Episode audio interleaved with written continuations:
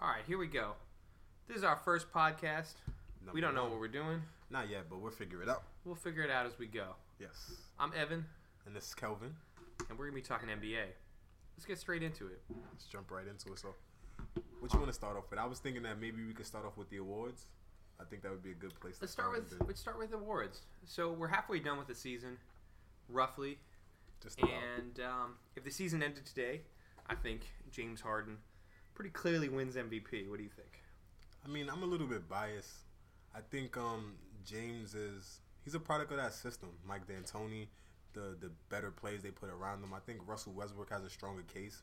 He lost more and is doing more, but honestly, I think you have to give it to LeBron James. I think what he's doing in Cleveland, from just a general manager standpoint to a coaching standpoint to a whole culture, I think you have to give it to him. He's been driving that team, and I think you have to reward the greatest player for being, you know, the greatest player. We we let Kobe go by with only getting one MVP as we discussed previously. Right. So I think like you have to honor him. His game is just that great where you you have to give it to LeBron.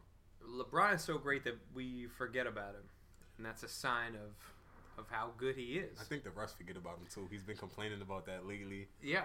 And it's, um, someone compared him to Shaq, if I'm not mistaken, and I think he does have that type of dynamic where he's so just dominant as a position that I think the whistle will blow on every play. Well, I think you make a good case for LeBron, and I think LeBron could be the MVP every year. But I think let's make the case for Harden. Let's make the case for Harden because there's been nobody that's been putting up the kind of scoring and assists, and the team is winning. And whatever you want to say about stats, to be the MVP, your team has to be winning, and you have to be the driving force on that team. And obviously, LeBron is the driving force Yes. on Cleveland, but they have a lot of talent around him. And in Houston, you know, there's a lot that James Harden is doing. And, you know, two years ago, he almost, was the MVP. I- if you ask the players, he, He he, might he probably was. He, he got the player award Um, for MVP. and and he's here he is playing even better, putting up crazy assists, um, essentially being the point guard. And an under you know an underrated fact here is they're winning seventy five percent of their games. Correct, correct. Um, now it's half a season, but that's what we have to judge it on. And um, you know, I, I think you can always make for the case for LeBron, Yeah. and you could say LeBron should win it every year, but it's hard to make a case against James Harden. And uh, with Westbrook, you know, they're tied for fifth, and maybe I'm putting too much weight into what position you're in. Mhm. But if you're in the five spot, that means there might be as many as 10 teams better than your team. There's got to be somebody out Good there that is the MVP instead of that guy. And Well- as great as Russell Westbrook is, and as crazy as he's playing, uh, there can only be one MVP. I mean, you make a great case for Harden. I could see giving it to Harden, honestly. Looking at where his team was at this same very point last year and all the, the strides that they made to improve their record, and he's being a, a better player, just more active.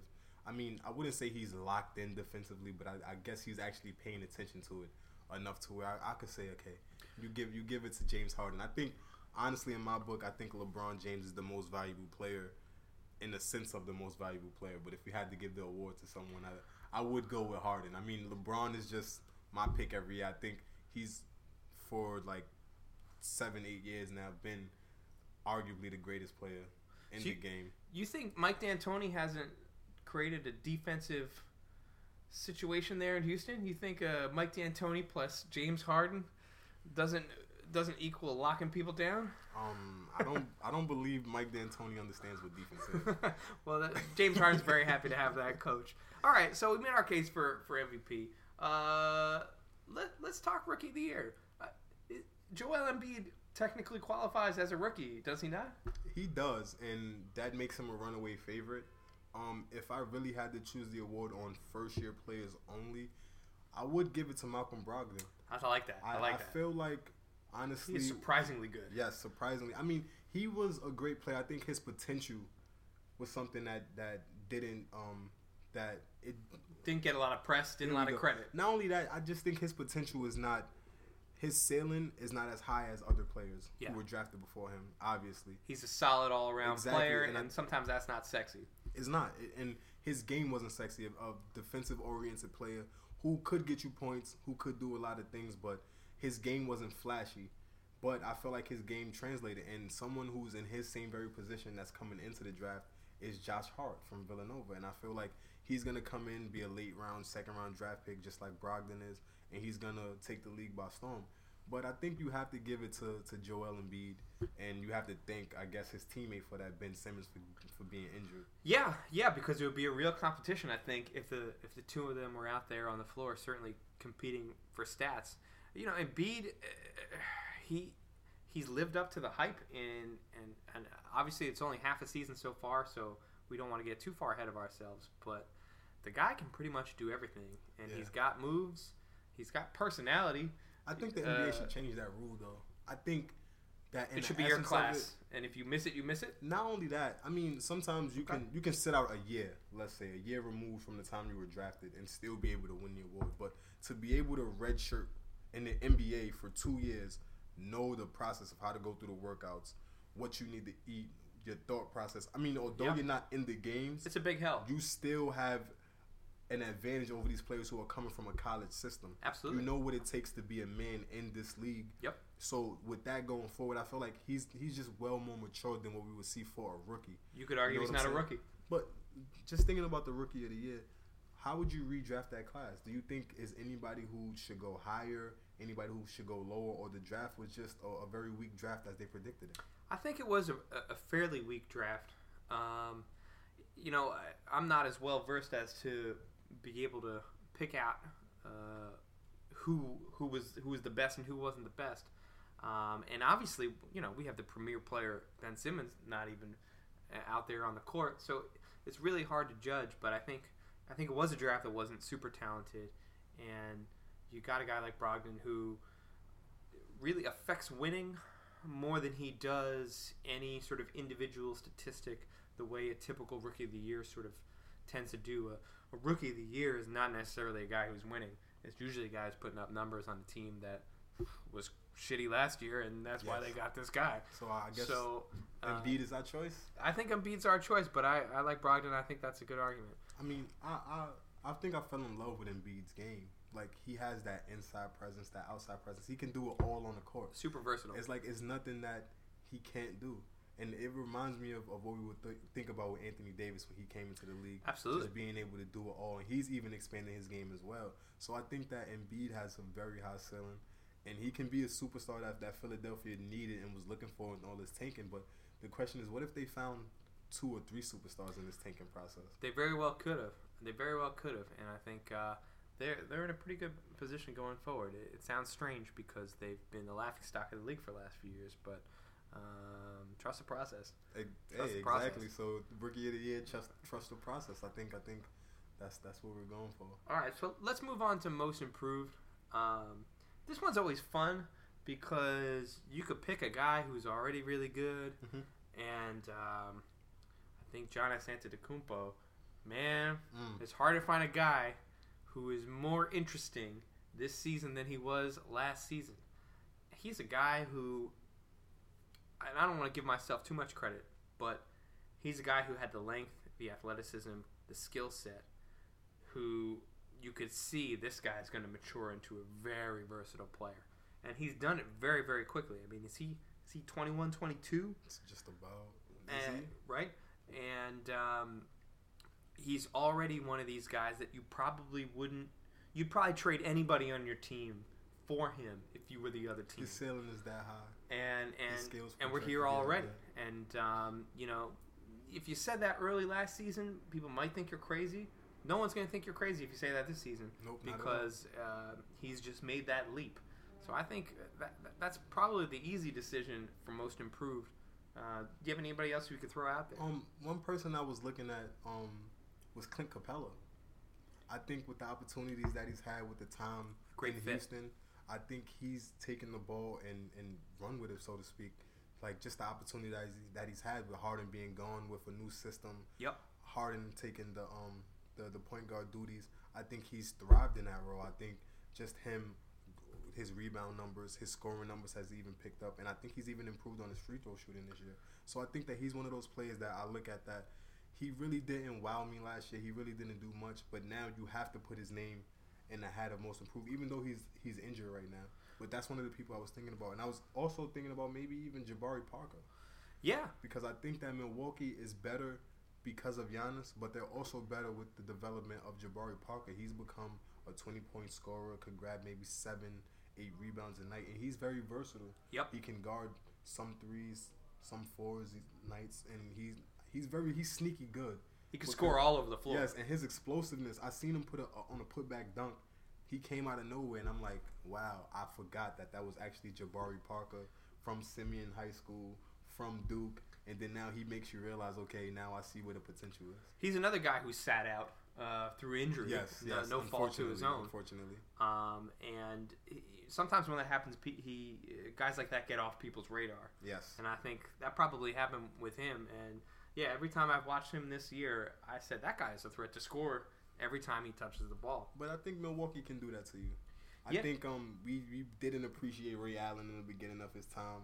Maybe even been uh, big dog Glenn Robinson. They're not exactly a national TV kind of team. And even Michael Redd, who phenomenal shooter, who if he was playing in the league today would be More suited to today's game. well well suited for today's game. Yeah. So I think like when it depends on where you're at when you get the national spotlight, but the game is changing, especially with more TV dollars being introduced to the game.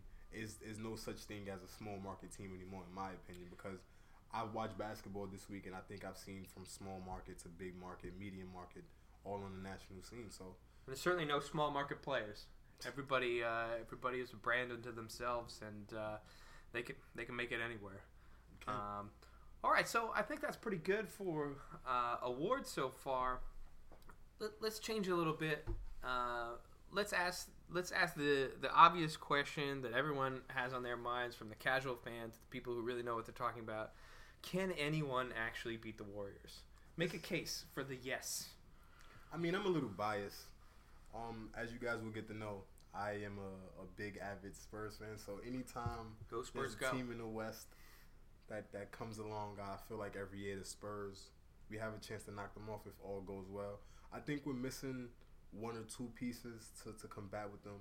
They do have Durant and Klay Thompson. I think Klay Thompson is the piece that we need to work on stopping. Like that's the one thing that when you look at our roster, in Ginobili's not going to stop him. Parker's not going to stop him. and he's not Danny Green, if healthy, uh, might be able to do something. he can cause some trouble. He can make some threes, but I think we need that that Klay Thompson stopper in, in the sense of the same way we had that Kobe stopper. I think that's the one thing that our roster is missing. But we have Kawhi, but he's turned into a different player And, where and, he has to score more. and you probably have to put him on Durant. I mean, You have to put him on rim. Who else? Yeah. Who else do you task with that? I, I don't think there's any one person you would say go out and, and guard one of the greatest players in the game right now. I think Kawhi does it, and I think he gets it done at a, at a high level because that's just the type of player that he is and that he has been. So I think that the Spurs have a legitimate chance. Um, Cleveland, of course, I think they're one piece away from actually being that team where I think you have to watch out for them to just like do the same things they've been doing for the few last few years. Well, LeBron rather has been doing for the last few years, which is have that tune up of the East throughout and then make it to the finals and, and play the best team. So I think that the Cavs, they're one or two pieces. I wouldn't say two because they just got Kyle Korver. So I think they're Yeah. a point guard away, a backup point guard away from really saying, okay, now this is the team that we know that they can be. Let's let's prepare for this. as much as I like the Spurs, I feel mm. like they don't have enough. Like you're saying, I feel like the guard play is inconsistent enough where they're just not going to be able to match the scoring that Golden State can put out there. But I do agree with you about Cleveland. I mean, this is a team that that did beat the Warriors. Obviously, a different Warriors team than last year, but you could argue it's a different Cleveland team last year. Hey, Kevin Love is is is in better shape.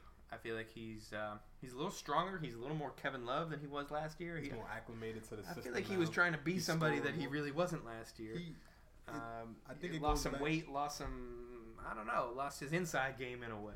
It goes back to what LeBron was saying. Like, don't like try to fit in. You know what I'm saying? Right? Don't think- fit, don't fit out. exactly. Don't fit out, fit in. That was LeBron's words. Yeah. And I think the championship run with it being, you know, with LeBron and Kyrie being at the forefront of that and Kevin Love having to play third fiddle and everybody saying, okay, well, Kevin Love really didn't help this. I think that people saying those things is what drove Kevin Love to say, okay, this season I have to be much better. And I think it's to it's to the advantage of Ca- of the Cavaliers. Like Absolutely. it doesn't do doesn't do anything but help them to move forward and say, okay, we have Kevin Love who can grab these rebounds, who can score on threes, but we have to put him in these different positions and let him be our third piece that we need to compete against a team like the Warriors who compile in pieces. especially in the long haul of the regular season, where I mean, as great as LeBron is and as productive as he is, it would be completely irrational for him to go 100% during the regular season. All veteran players that know that they have a good shot of being in the finals, you know, they're playing three quarter speed during the regular season, and in order to get home court advantage throughout, you need some of these other younger guys to pick up the load during the regular season, and I think uh, you know, obviously Kyrie is is young enough and, and productive enough to do that, and Kevin Love is, is having a nice bounce back year and takes pressure off LeBron. I mean, it was just a year ago where LeBron took that little mini vacation. Uh, Banana boat? got on the banana boat, went to Miami for a little while, freaked some people out, but he sort of needed that that time to recoup a little bit because like the peace of mind almost. well, but also the weight is just on his shoulders from a productivity standpoint. They needed him to produce because he's such a focal part to the team. Yes. And when you have a guy like Kevin Love stepping up, you have a guy like Kyrie continuing to mature and improve and handle more of the load. Now LeBron can sit back. He can pick his spots. He doesn't have to go balls to the wall every single game, and that just means he's going to be super ready in the playoffs. And so I agree that Cleveland is a dangerous team, even against the Warriors, even against the Kevin Durant Warriors. I mean, you you have to think like if Richard Jefferson has another flashback like he had in Game Hmm. Seven, where he can He must have went to Germany or something. Get the blood and splinting and all that. them. I think he, he he's actually a really good piece. He does for them what Iguodala does for the Warriors. He kind of settles down the defense. He knows where to be, just a veteran, a very heady player, so to speak. Versatile. You know what I'm saying? Exactly. And when I saw him against the Warriors throw down those two dunks on Klay Ah. and Kevin Durant, I turned back the hands of time. Made me think of Vince Carter, who Vince Carter can still do that at 39 years old. Vince Didn't, Carter. didn't he kind of poke around with the idea of maybe being in the dunk contest? So I- I, think there's a little bit, a little bit of malice still left in You know what? legs. If anything could get Magic Johnson to say the dunk contest is back, and he says it every year, it would be Vince Carter in the dunk contest this year. The Who dunk contest is that? back, and Vince Carter at 39 years old is doing it. I would love to see it. I would love to see it as well. I think like last year, it really captured the essence of what we wanted the dunk contest to be. Like every year, we don't strive for it to be okay. We're gonna have four of the top dunkers come, and they're gonna put on a show for everyone. It doesn't happen like that. Like some people are Guys just, don't show up. It's not worth it to them. Some people are just better in game dunkers than they are in competition. You know Yeah. what I'm saying? So It's unnatural in a little way. Exactly. It, it really is. So I'm thinking like, when are you gonna see that time where somebody actually says, "Okay, you're gonna be my prop, and I'm gonna dunk it on you to make it look like as great of a dunk as it should be in game." But I think what last year did with Aaron Gordon and Zach Mhm. LaVine, just Mhm. having that competition of two great dunkers showcasing their skills, I think that got the excitement level back. And the creativity, Exactly. which was lacking for a long time because long time. we when you see so much creativity in all those prior years, it's hard to think of new dunks. I have a lot of sympathy for these guys, and and last year those guys brought their A game from a creativity standpoint, and they are super duper athletes in in, in, I order to personally jump out still the think they should still be dunking in the tie to this day. Like I don't think that competition should have ended. Yeah. I mean LaVine walked away with the title, but in my Aaron opinion, Gordon Aaron can. Gordon had the better dunks. But like you can't knock the Space Jam dunk that Zach LaVine did. Like it was just amazing. So it's I think it was up in the air. Yeah. But, but moving right along uh, to the next award, let's look at Coach of the Year. I think it's a, it's a it's a difficult award to give out because you want to give it out based off a record, or do you give it out based on the overall improvement of the team? I think, in my opinion, if I if I had to choose who I would go with, I'm looking at someone like D'Antoni. Yep. With what he did with Houston, just the fact that they weren't a playoff team at all last year, and so to go from that to now picking up to being third in the West and only having 10 losses to this point in the season, I think that's a team that, and a coach that you have to look at. Like, he's had a very great effect on the culture of that team and just on how they compiled the roster and what he's done for that team. I mean, when you look at, I think when you look at all the other teams so far, I think everything has has been steady from what we seen last year. Yeah. You look at the East, you have Cleveland and Toronto and Boston and Atlanta. Those were the top four teams from last year. And then you have everybody else who's falling in from five to eight to pull together. And then you look at the West.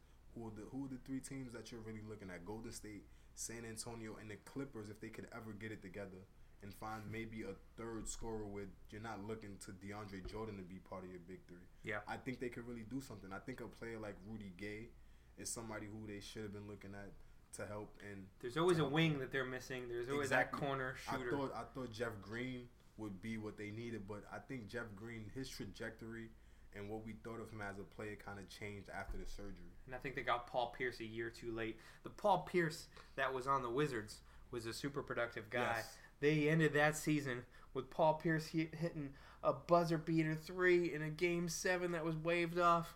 And you could just off. you could see the look on his face, like, man, I've really played well this whole year, and I kind of gave it all I could for this kind of shitty Washington was- team. And if he was just on either the Clippers or Oklahoma City that year, Yes.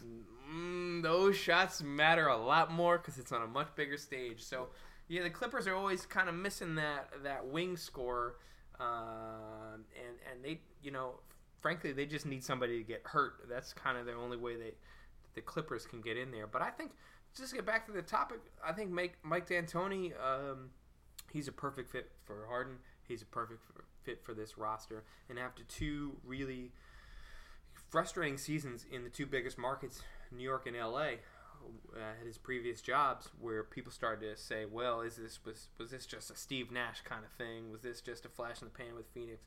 Uh, no, uh, Mike D'Antoni was ahead of the curve when it comes to you might call it positionless basketball. Yes. I think you just call it super skill basketball, where, where you have a versatile team of guys who can pass and shoot and dribble, regardless of how big they are, and um, and that necessarily means more three pointers.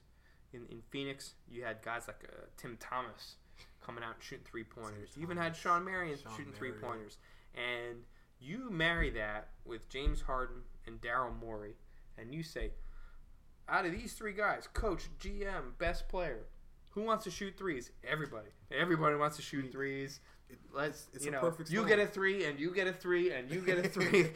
Look under your seats because you get a three. Exactly. When you put it that way, you think about it in those terms. That is the perfect storm of GM, coach, player. We want to shoot threes. We want to score more threes than everybody, and that's what analytics will tell you. And we all know Morey is an analytics guy. We all know D'Antoni is for that high-powered seven seconds or less offense, and James Harden, offense is his middle name. Yep. So that I think that is the perfect marriage of, of GM, coach, and player that, that you could have. And it's no surprise that most years, coach of the year and the MVP are from the same team. Uh, you, you in this league, it's so talented. There's so much competition. You really need both guys performing at a high level, and it, it, it really takes both guys being on the same page. And who's more on the same page than Harden and Mike D'Antoni right now? And I also want to give a shout out to Quin Snyder from the Utah Jazz. I think with him having them in fifth place in the West, Talking about beating expectations. yes, and I think they have a very versatile roster, and they have an embarrassment of riches where they can actually make a move at the deadline. Where I think it kind of puts them in the conversation of being like a, a the Clippers, who can possibly challenge if they have that one piece, you know. And I think I think like what are they missing? Is it is it that point guard? I think they search for it with I mean, Exum. George Hill uh, plays at a it. super high level. He gets lost in the mix because the point guard play is so good in this league. But I, I went to the Knicks game, uh, the one game where Utah comes here to New York, and I'm telling you, George Hill uh, is playing at a super high level. I mean that that is Pop's favorite player. Yeah, he's a very intelligent player, and on the pick and roll, if he's hitting that jump shot when the big sets the screen, uh, it is very, very hard to compete with that. And they've got great versatility up front. Um, at, at the wings, yeah, I mean, I think Quin Snyder's done a great job for a team that most people probably said, eh, maybe they make the playoffs, maybe they're the eighth seed. Hey, they're right up there at five. They're tied with Russell Westbrook in Oklahoma City. So you got to give a lot of credit right there. A lot of credit, and I think um, Gordon Hayward, a very underrated player. He's a very underrated player. I mean, to commit some blasphemy as a Knicks fan, when I watched him against Carmelo, I was like, hmm, he's he's right there right now, and I don't I don't want to admit it. I don't like admitting it, but he he's right there right now. I think it's just activity. From an activity standpoint, the eye test on activity, just seeing players being Going hard every play. engaged, going hard, like exactly doing different things to affect the game. And Melo, a phenomenal talent, but I feel like he only affects the game in one way. You know that you know that is gonna exact that's gonna help you win. And I think that now the game is so wide open and there's so much more that you have to bring to the table as far as passing. Because when you think about the threes that's being shot, there's more ball movement. Yeah. More crisp passing. Something that the Spurs implemented long time ago. So you have more ball movement, you have more passing, moving on screens, and that's not something that Melo has adapted to. And I think that the moment that he takes his game and just say, okay, I can do these different things more, as opposed to just getting the ball on the wing. Let me look at the defender, slow it down. Mhm. Like move the ball a little bit more. Like sometimes, as players, we get confident, too overconfident. Like even in myself and I, the things that I could do five years ago. I could beat this guy in this matchup. exactly. I'm not able to do. You it. telling me I can't beat this guy in this matchup? Exactly. so him being Carmelo Anthony and being this this high praised talent is like he knows that he can get by this player, but his body is just not allowing him the little nagging injuries, so shoulder injuries, knee injuries. It takes his toll. So now what Melo has to say is he has to adjust his game to the team, as opposed to I think every team that Melo's ever been on, they played around him because Yep. he's been the greatest talent. But if your talent as being great doesn't make everyone around you better, then I think you Something's have to take change. a back seat and say, if you're gonna be able to make everybody else better, I'll allow you to do that. Let Derrick Rose be the distributor and things of that nature. Well, the game has Work changed. through Porzingis and then catch, catch and shoot, get your shots, and take over when you need to. I think Melo is is sort of a product of his time, and um, if you look back to to ten years ago, to um, the way the game was played in the early two thousands, it was all about beating your man one on one. It was all about winning your matchup. It was all about winning that play and winning that play in a sensational way. And the game has opened up. It's opened up massively since then. And part of it was the Olympics, um, where we were not there and we got the bronze because these other teams were moving the ball and getting guys wide open. And even some, you know, half rate player can hit an open shot, right? And so when it becomes more about strategy from a team standpoint and getting the corner three open, now all of a sudden, yeah, Melo can beat his guy on that play, and he can beat him on that play, and he can beat him on that play. But what happens over the course of a game when you start to measure everything out, and that's what analytics is really about, is about measuring everything over the course of a game, over the course of a season, and you see that well, open shots are just a higher percentage shot. You don't have to be the best player in the league. You don't have to be one of the top 20 players in the league. Open shot's an open shot, and um, the, the the number 200 player in the league is is, is going to hit that at a nice clip. And if your offense is designed around moving the ball and getting guys open and getting decent guys in that position, uh, you're at a certain level. And then you watch Golden State. Now they take super duper good shooters and they put those guys in that situation. So Just amazing. you, the thing that frustrates people about uh, Carmelo, I think, is that I think he is a good passer. I think he's got great court vision. He doesn't play the ball handler in the pick and roll that often, but man, he makes some sweet passes and some nice reads when he is in that situation. And the biggest frustration as a Knicks fan that I had was when you had him and Amare. How come you're not running ten plays a game with Amare setting the screen Carmelo the ball handler? Make the defense make a choice Mm. and allow Carmelo to make reads. He's he's an elite player, and any elite player sees the floor better than other guys. And I think the the the habit of style that he has gotten into is you know everybody says it he's a ball stopper, and uh, there's all these negative connotations associated with that. There's there's all this negativity that goes with that. But I think to take a step out of that, Carmelo is a great basketball player. He is capable of much more than he's doing, and I think the legitimate arguments against Carmelo are that he's fully capable of expanding his game defensively in, in passing and making reads. And he does it in a sensational manner when he does do it. But you have to do that today the way the game is played. I mean, I, what I would I would look at it as when we look at two of the best isolation players of, of my era, I would say I would say Allen Iverson, Tracy McGrady. Yeah. But the one thing that I look at that's the difference between those two players and Carmelo Anthony is just the activity level. Even later on in McGrady's career, you still know he's gonna cross somebody over and dunk on them. Yep. We have we don't see that kind of activity from Carmelo Anthony. Does he have, still have that kind of lift? Is he able to blow by players on a one and one? Does he want to? Exactly. So it kind of seemed like is he taking a nonchalant approach to the game? Like Settling gonna for the take, jumper. Exactly. What is it going to take for Melo to be fully engaged? Like I think coming into this year, I was so excited about the Knicks because he had the best set of teammates while he was on the Knicks. Even though they may have been past their prime, they still have the wits about them. Yep. Where they would know how to be in the right spots. They would know how to play together. But is Derrick Rose really that floor general in the sense of that? I don't think he's ever been that. Even in Chicago, they've had a defensive coach who implemented that strategy for a whole of the team. And I think like even on the offensive end, Derrick Rose was more of a scorer. Yep. Not as much as a facilitator. He never really led the league in assists. That wasn't his game. Yep. He's a scoring guard in the vein of He's going to beat you off the dribble and finish in a fantastic Exactly. way. And I think that having a great player like that is good because the Knicks did need a penetrating guard. Yep. But at the same time, I felt like they needed a guard who can distribute the ball a la Chauncey Billups. When you look at Someone's got to make the reads Exactly. and find things for other guys and make it easier for those guys and be that better player that makes it easier for those other guys. And I think Carmelo, he's got all the skills.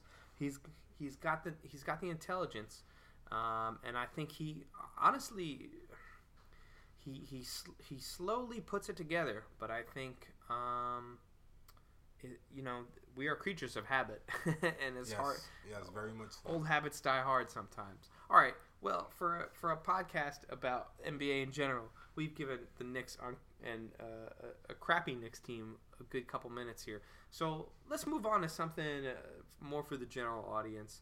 Um, let's talk about something where let's take a view that most people don't agree with. You know, in in, in life, in all kinds of things, everybody tends to go one way. And I, you were saying a couple minutes ago before we started recording about the two minute report. It's pretty unpopular. Lots of guys come out against it. Lots of guys come out and say we shouldn't have the two minute report on referees and uh, make the case. Make the case for the two minute report.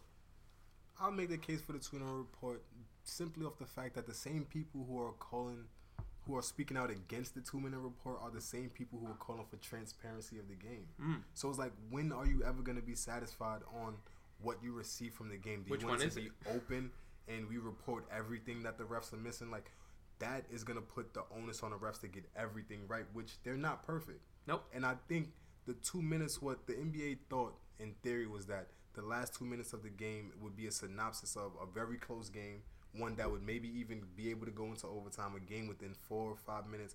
Are the refs making the right decisions at those crucial moments? That's what we have to look at the report for. What people are using the report as as like an end all be all of what the refs are doing, I think it just takes those crucial moments and their decision making and it puts it in perspective. Are they getting it right most of the time? And I think that's what the report needs to be used for. People are using it as this like semi quasi Bible type thing to look at as far as what the refs are doing, but I don't think is that. I think what they should do is I think the two minute I think we should keep the two minute report, honestly, because it lets you see, okay, did the ref make the right call? You know? Yeah, I think uh, the main thing is we want them to get it right. We want them to get it right in the biggest situations. And if they're pretending like they get it right all the time and then not telling us anything, uh, that doesn't lead towards anything that we really, really desire. And so, uh, look, you get into these weird situations where a team wins a game in a close game, and then the two minute report comes out and it goes against what some of those calls were, and you say, "Oh, that win is bullshit because the two minute report went against that call, and so you shouldn't have won that game." And then some people get salty about that. Human error.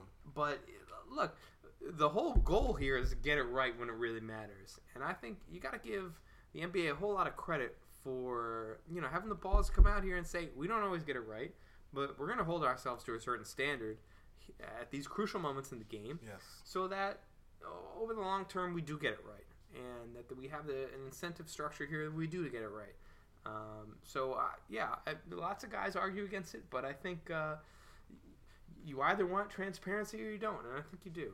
I And think you do. You, you just can't please everyone. Is just my point.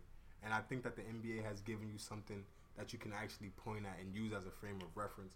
And I think that if you want to release the whole game officiating, I think you're just going too deep into it. You know, Yeah. like you want a box score on officiating, like it, We're gonna have instant replays on every play. exactly. That's what that's what we're leaning towards. Yeah. Honestly, No, thank you. No, thank you. All right, let's uh, let's move to a different segment where we're talking about what teams need.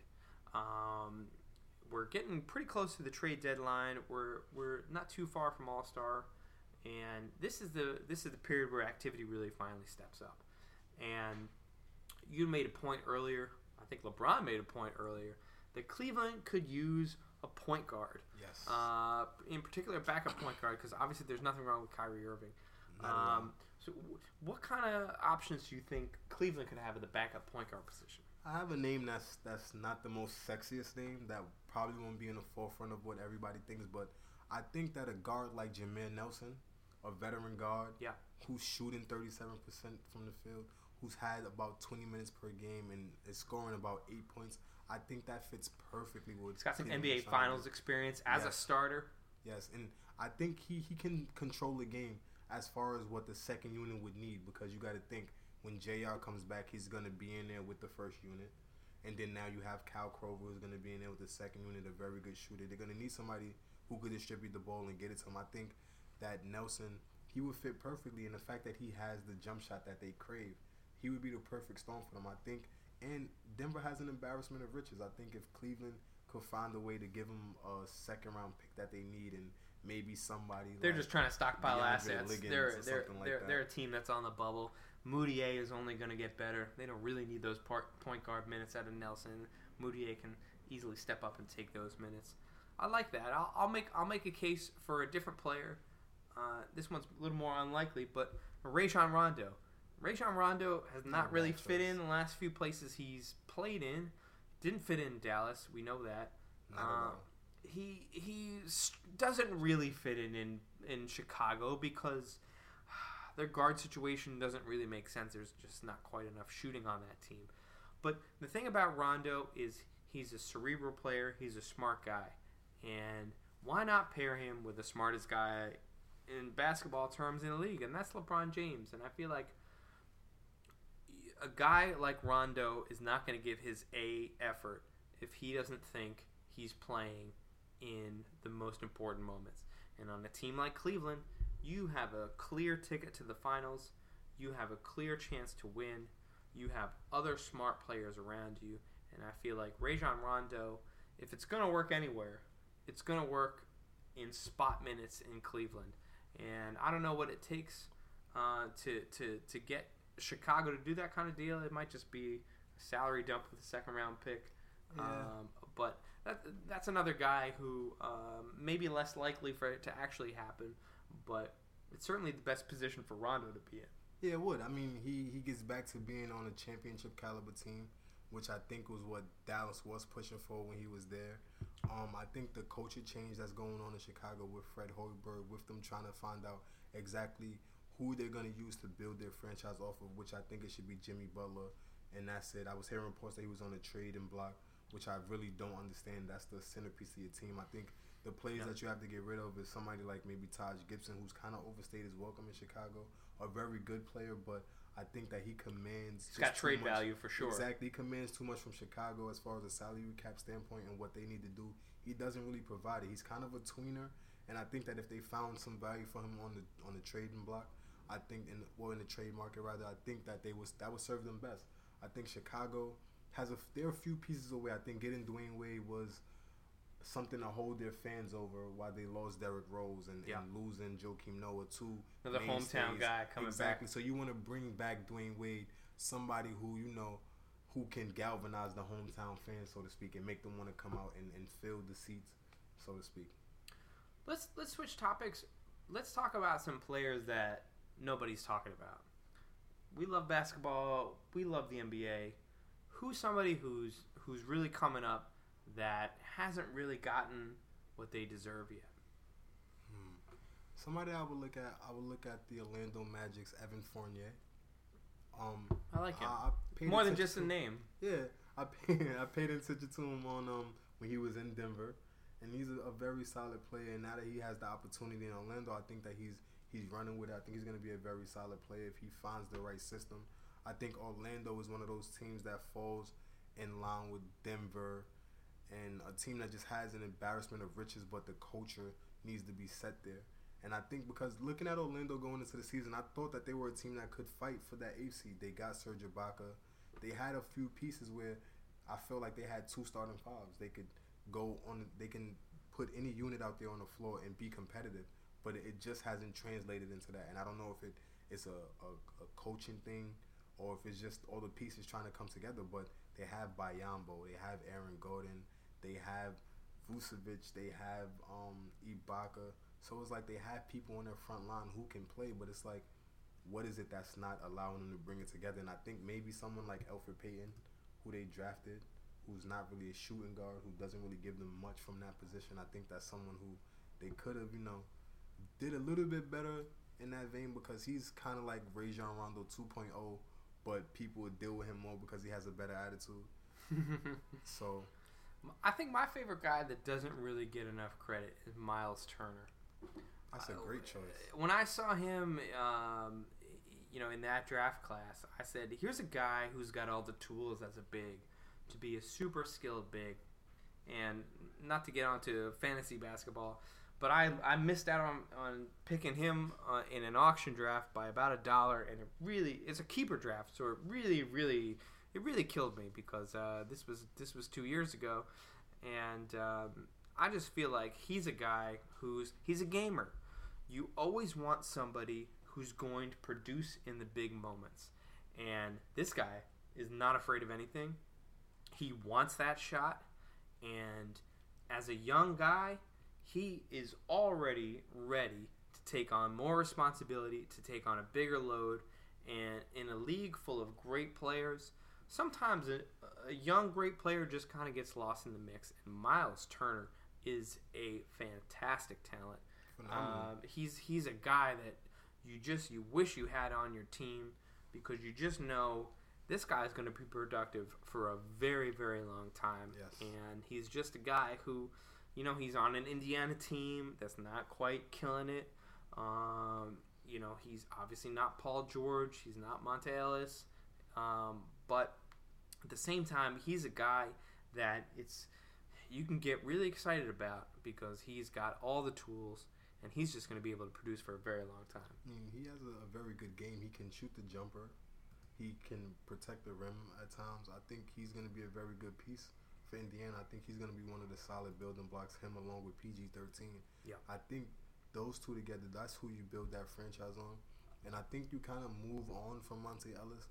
I mean, some franchises, some franchises, and some GMs just have that feeling like, okay, there's something that this player was missing as far as culture, as far as setting Yep. that we can bring out of this player. But I think not to downplay his productivity, but Monta Ellis is a player that doesn't really give you much on defense and is kind of streaky on offense. And I don't think that's a player that, if you want to have sustained success, that's not a player that you bank on. I think he's ideally the kind of guy who's in your rotation, but is almost a guy coming off your bench when you're a super talented team.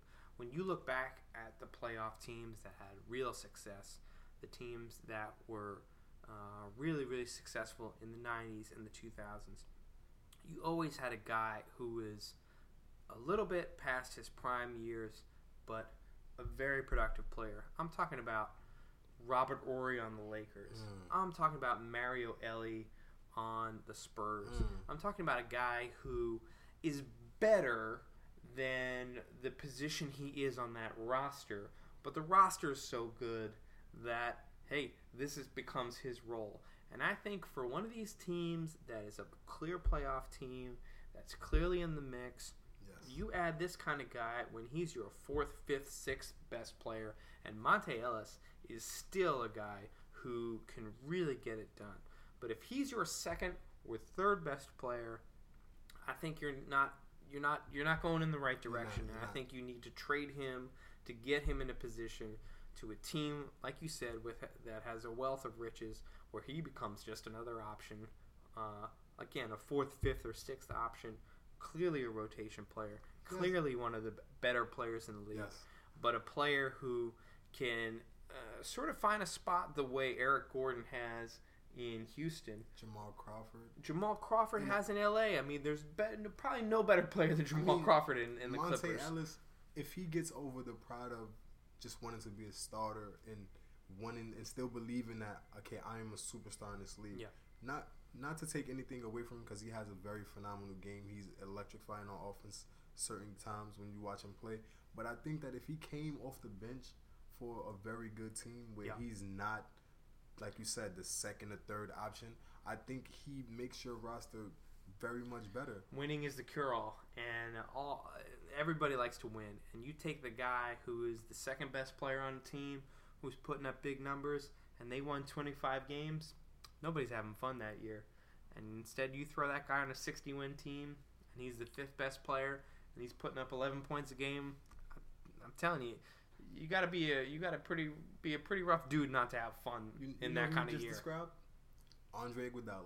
Yeah, yeah. Perfect, He's the guy who adjusted big time to that role. big time because him coming into the league, uh, Best player on Philly. He was with him and Allen Iverson. He had to sit behind AI for a few seasons before Allen. But then he Iverson came up and clearly on. he was a he was the player. number one option on that team, and then it's like, wait, this guy went from being a number one option to now he's a bench role player. Six man. You know what I'm saying for Yep. Golden State, but the fact that he got the MVP award Yeah. it show excuse me it shows his talent it shows that he's better than the role that he's playing but he's the perfect type of teammate that you want on your team a guy who's team first who says okay i have the talent i have the skill but with this team what i bring to the table would be much suited coming off the bench and not a lot of players have that can be that humble and say okay i want to be the greatest but you know what let me take this back seat and still be able to be great in that so it's Let- tough Let's switch it up. Let's talk about the the top college prospects. Let's talk about the guys who teams like Boston, who are even though they're the three seed in the East, uh, they got an eye to what's going on next year. Was that Billy King who approved that trade, Uh, or was that Prokhorov who, who gave the? Well, I think ultimately it's the guy who signs the checks that makes the calls, and um, we can talk about Russia in all kinds of different ways. But I Mm. think we, I think we can say that uh, an an old Paul Pierce and old Kevin Garnett, uh, as great as the players that they are, it's not worth a first round pick in 2017 and 2018 the way we are now. So uh, you look at Danny Ainge and you say, man, Boston does it again. I don't like them, but they do it again. And here we are with they the three seed. give up Ray Allen in that trade. I, I'm I'm thinking, okay, you give up two draft picks to a team who, okay, you're taking players on that last leg. They're gonna retire in two to three years. That's when these You're all in for one gonna- season at that exactly. That's gonna kick in. It's like okay, if Florida Marlins tank- style. Exactly. If we start to tank, it's to the benefit of the team that we traded our draft picks to. So in that in that instance, is now is your job to be better than the team that you traded your picks to because that's what you were looking for. But Yep. when you look at their roster, they don't have those players still there. They're either retired Nothing. or on their last legs to being retired. And, And give them credit. They're doing as best as they can with what they have. I like what they're doing. I, I, Kilpatrick. You know what I mean? You, you you take them in a snapshot today and you say, hey, they're trying, but they are the product of the trades that were made before, and we're looking at Boston, the three seed with the number one pick. the three seed. Now that's that's, that's pretty to- interesting. to So you've watched more college ball than I have. What are you looking at when you see the top draft picks for this summer? I think um, I'm online with the pundits in this um, instance because I think that the top three picks in the draft will all be point guards. They'll all be freshmen. Um, I think it depends on what, what you like. Dennis Smith Jr., who's from North Carolina State, I think he's going to be a very good guard. Solid. I think he controls the tempo of the game really well. Markelle Fultz from Washington, I think he's going to be, he's more of the, the superstar player out of the bunch and Lonzo Ball, he's just he he personifies his last name. He just balls. That's a kid that goes out there and he's brass, he's brazen, just like his father is. and he but he goes out there and he performs. And I've watched him play a few late games because to watch UCLA play, you do have to stay late. Their games are on the West Coast. The same thing with Fultz. So I don't think a lot of people get to see them as much, but they have been performing. And I think you can flip flop between Markelle and Lonzo. And I think it just depends on what you need. Lonzo is going to be in the vein of that Jason Kidd type player, tall point guard who can has a very good IQ, can see the floor, control the game, and he actually has a very good jump shot. The hitch in his shot looks a little bad, but I think that that's something that you can work around, and I think he's going to be a very solid player.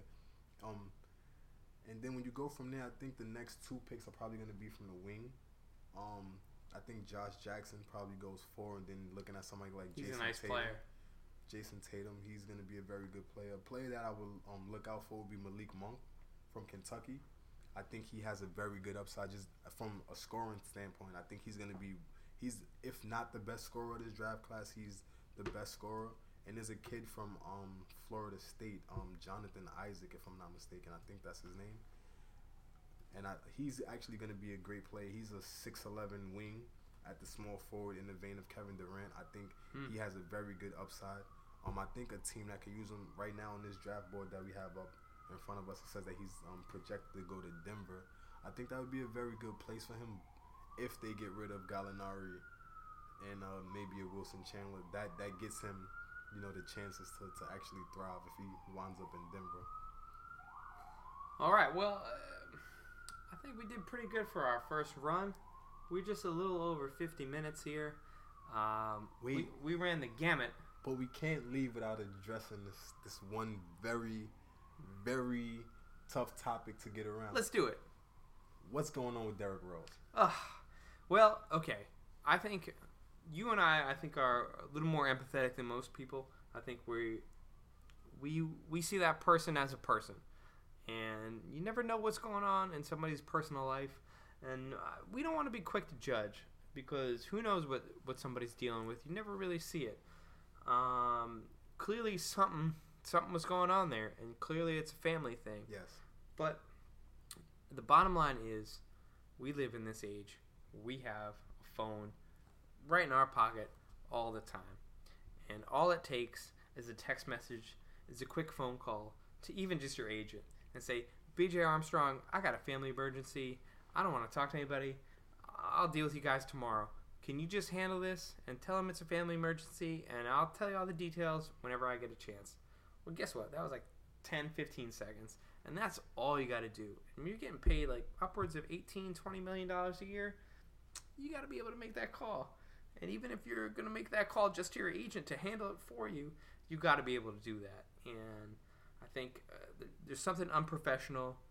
Um, again, I don't want to dump on a guy who's in a tough situation from a family standpoint. Exactly. Um, you know, I'm, I'm a sympathetic guy, but at the same time, make a twenty million dollars a year. yes. You got to make a phone call. You got to make a phone You call because you say some magic words, and everybody gives you slack, and everyone's off your back. And all you got to do is say those magic words. So, um, not to not to be the New York Post here, but the fact that he didn't do that is a little makes you question things, and I think it makes you question. Hey, he just got benched like two games right before that for Ron Baker, who's you know not exactly a Derrick Rose caliber player. So it makes you question whether that's a coincidence Yes. or not. Um, and you know, last night on the TNT broadcast, everybody's saying they should suspend him for a game. I don't know about that. I, I'm not on that. I Me really. I, I'm not on that because I don't see what that solves. I, does that make him feel good about the organization? Does that feel like they understand him? And you know, we were talking about this before we started Yes. recording. When Steve Mills sits down, when Jeff Hornacek sits down, when Phil Jackson, the silent, suddenly silent Phil Jackson sits down, and here's what Derrick Rose has to say. They don't suspend him. Okay, so these three guys are privy to some information that we didn't that we have obviously don't have. and um, I think you know uh, these guys are not exactly not combative. Phil Jackson's not exactly n- not a combative guy. If he wanted to suspend Derrick Rose for a game, he would have done it. And so I think this just comes down to a miscalculation on Derrick Rose's standpoint of maybe emotions uh, just run high right now, and you just don't do the simple things that Yes. gets everybody off your back. And look, there's no history of this at all with Derrick Rose, and he came back. Uh, even though they lost the game to Philly, which God was a, a heartbreaker, um, Yes, it he was was. balling out of control in that game and was. super efficient. And he came right back. He, you know, he called the Knicks to give me a, a, a private jet back to the game. He really wanted to play, and you know, for so many of these guys, for us even, playing basketball, that's our therapy. When we get on the court, uh, that's when you get to set everything else aside. Yes. Everything that's not going right, everything you wish or hope that was going right everywhere else. When you get on the court, you get to focus on that one thing, and that's what he did. And so I, I believe his heart is in the game. I believe his heart is is to play his heart out, and um, I think you got to give him the benefit of the doubt. But hey, man, it's 2017. We It got is. text messages. We we got Yeah, but you got to make a phone call, it's just even just to your agent. you're right. But I'm just empathetic with him because the fact that he must have been really tough. Must have been really tough I'm- to be gotta- not be in that headspace. Yeah, like put the put the factors on the table and then just analyze it from that standpoint. I mean, I don't want to be one to to just jump to conclusion when we hear, okay, Derrick Rose missed a game. Okay, now what are what are the as you say? Should we trade him? Exactly. Like let's not jump to conclusions or, or think we know the answer or what the solution would be or now we got to think about the punishment. What exactly is the situation at hand? And me, I'm not one to, to rush to judgment because you never know what the situation is. And Yep. he said it was a family issue. Yep. As we know, this man has a four year old child. He's going through a divorce. He had a very public trial that came out about some sexual things. So his Not easy. relationship with his divorced wife or whoever his spouse was, Can't be easy. It can't be the most easiest situation, especially when you're an athlete and you got to think he came from the bottom of Chicago. So it's, it's a lot that that factors into that. Lived his whole life in Chicago, played basically his whole career except for one year in college in Chicago, and here he is suddenly in a different city, in a big city, um, Focus is, is You know. totally different. reaching out to Carmelo to try to have Thanksgiving together. Um, spent Christmas alone apparently. So look, this this is a man. This is a human. Your heart has to go out to the guy, and you have to say uh, maybe he's dealing with something that's difficult, and let's try to give him the benefit of the doubt. Let's create a situation where he can succeed.